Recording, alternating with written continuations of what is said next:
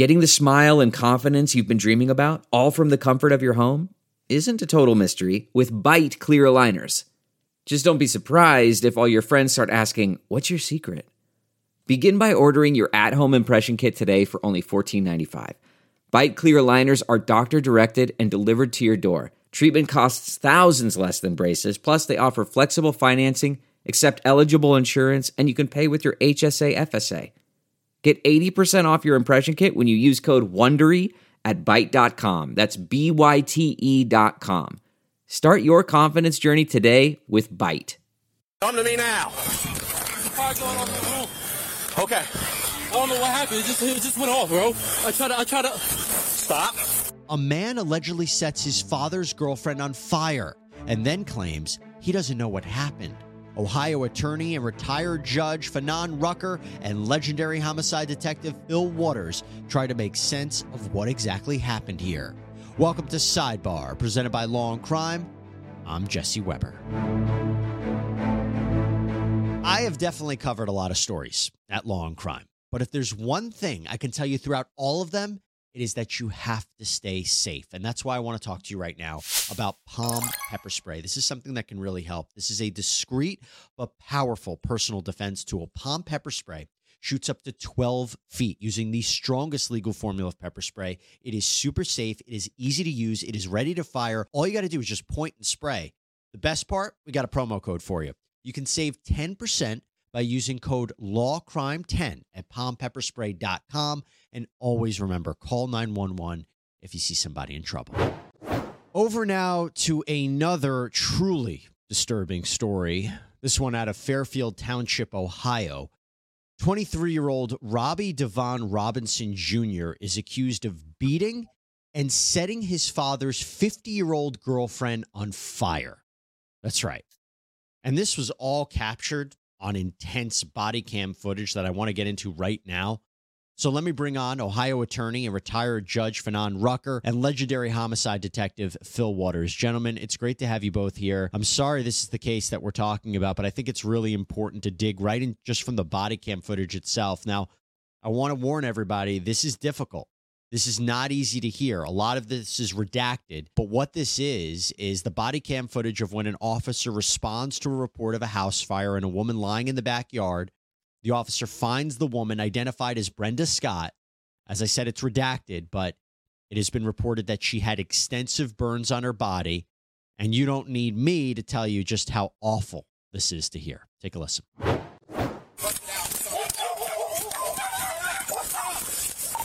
Six or four, I've got the female in the back. Severe burns, control. Give me an off channel. Oh. Oh. Go to law five, law five. P S O P four. Back here on the ground, severely burned.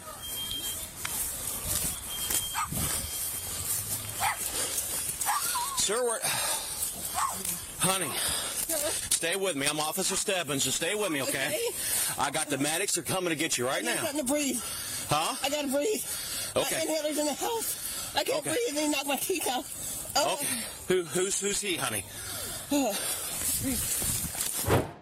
Now, it is pretty amazing that she's able to speak and explain what's going on and how the officer is trying to keep her calm and try to get help. Phil, let me start with you. What's your reaction to hearing that? Because, my goodness, I mean, that is just horrific, horrific sight. Well, the the officer that is arriving at that scene, he recognizes very quickly what is going on in terms of her injuries. And he's very quick to get on there and say, you know, get us the appropriate uh, personnel here. So, but in listening to her, I mean, good grief, you can almost feel the, uh, the pain uh, just by the tone of her voice and what she is saying. So you've got the burns, which of course have started this whole, this whole ordeal for her.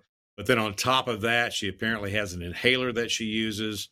And yeah. So she can't breathe, and the anxiety level is such a degree that, you know, she's she's not only got the burn thing going on, but she's also very concerned about the fact she can't breathe. So, yeah, it's it's a pretty graphic uh, portrayal of somebody that's been attacked in this manner.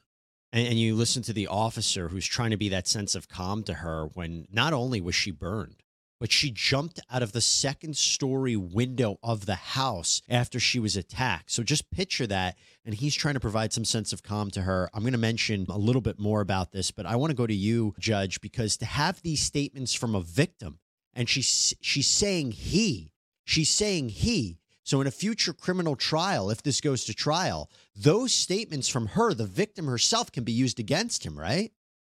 That is absolutely correct. I mean, they're called present sense impression. Um, they're also called excited utterances.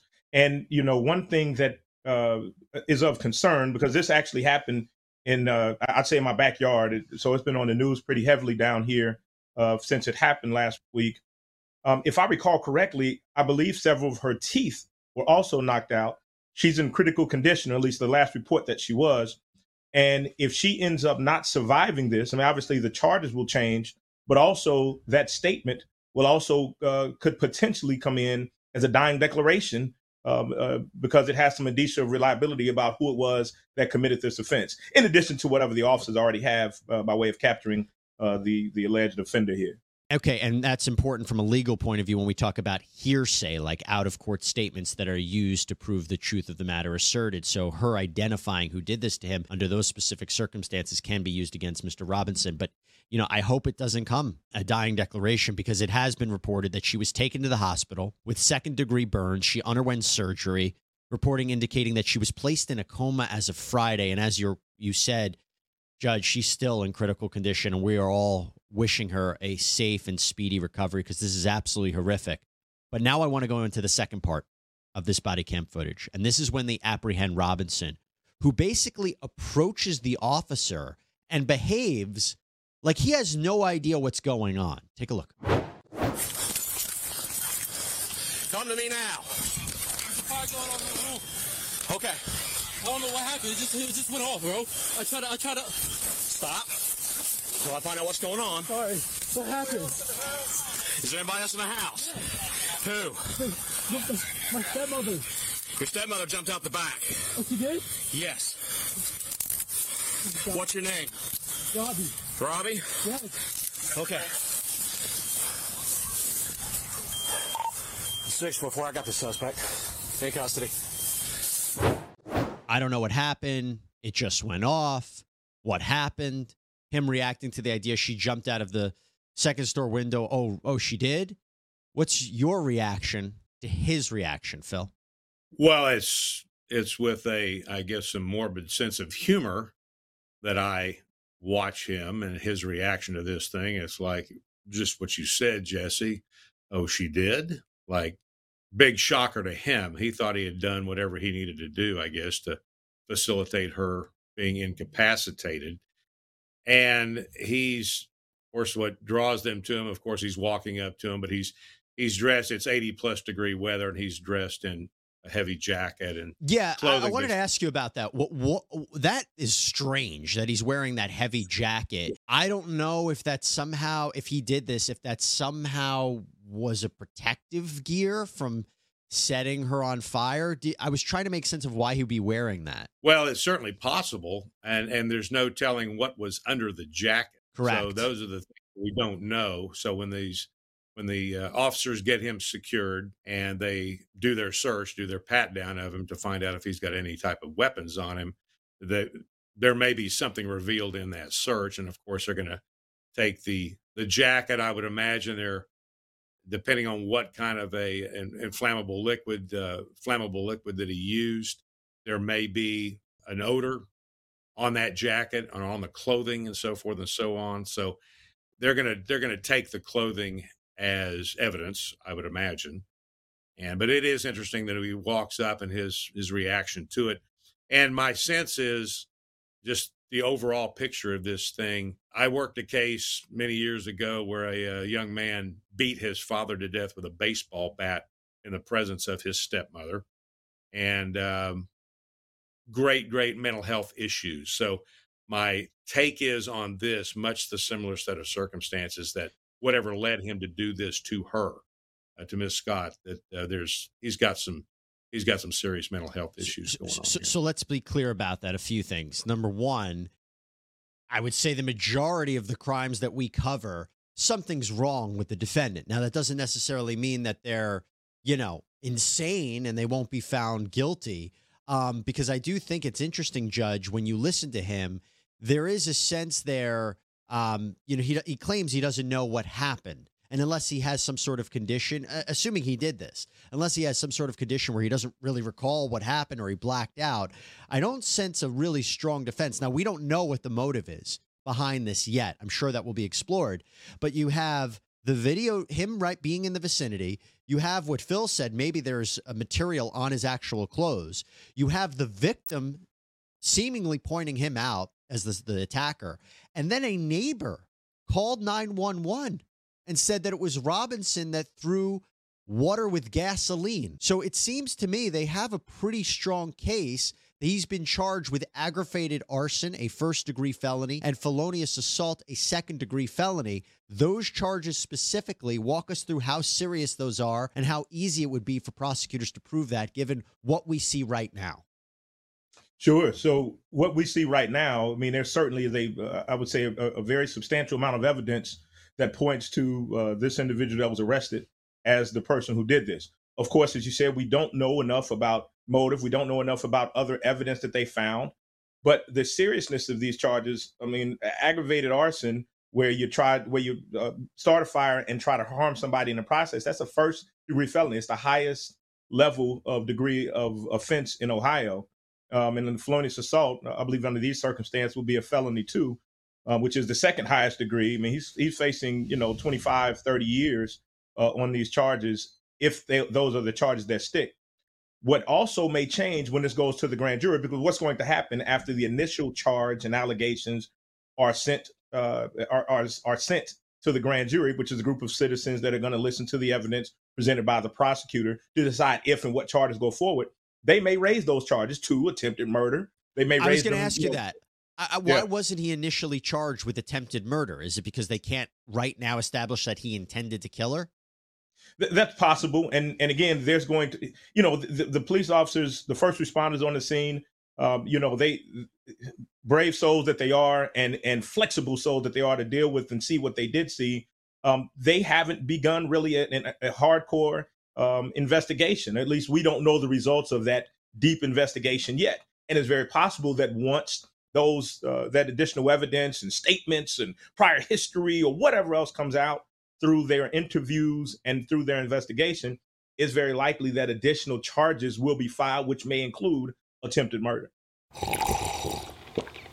That's not just the sound of that first sip of Morning Joe. It's the sound of someone shopping for a car on Carvana from the comfort of home. That's a good blend. It's time to take it easy, like answering some easy questions to get pre-qualified for a car in minutes.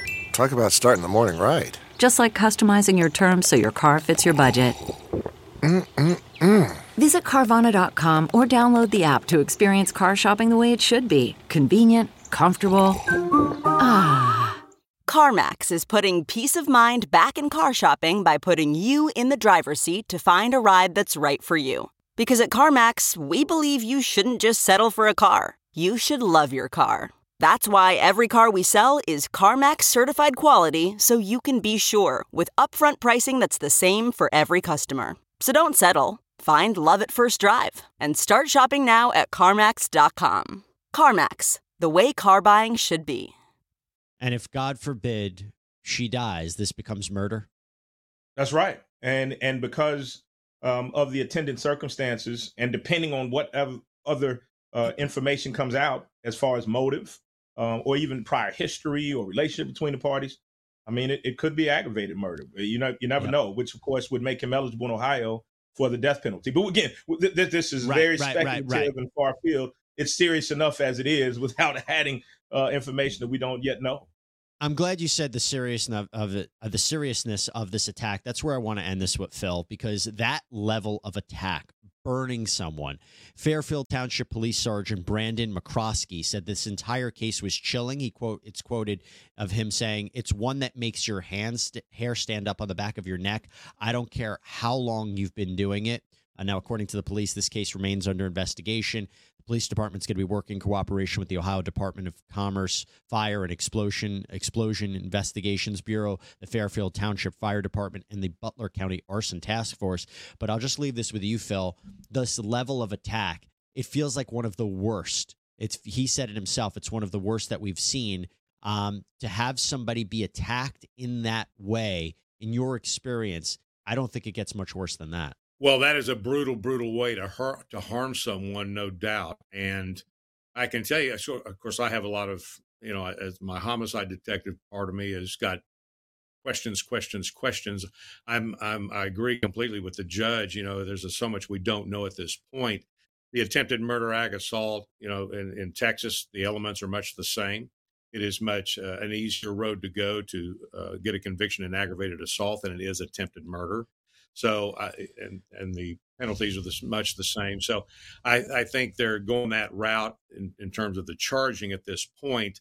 But my question is about this whole episode: is did the did the arson aspect of this thing happen before the assault, the physical assault, or did the physical assault happen before the arson?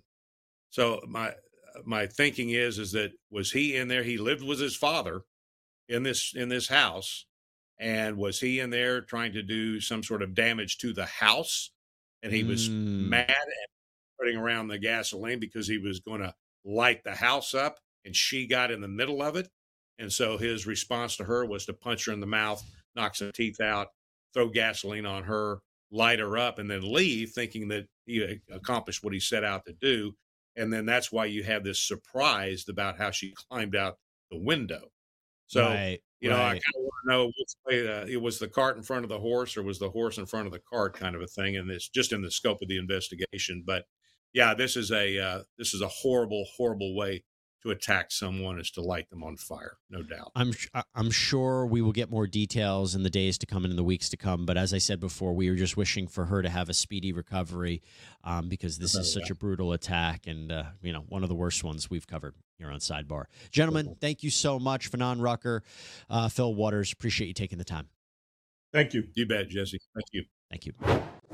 And that's all we have for you here on Sidebar, everybody. Thank you so much for joining us. Please subscribe on Apple Podcasts, Spotify, YouTube, wherever you get your podcasts. I'm Jesse Weber. I'll speak to you next time.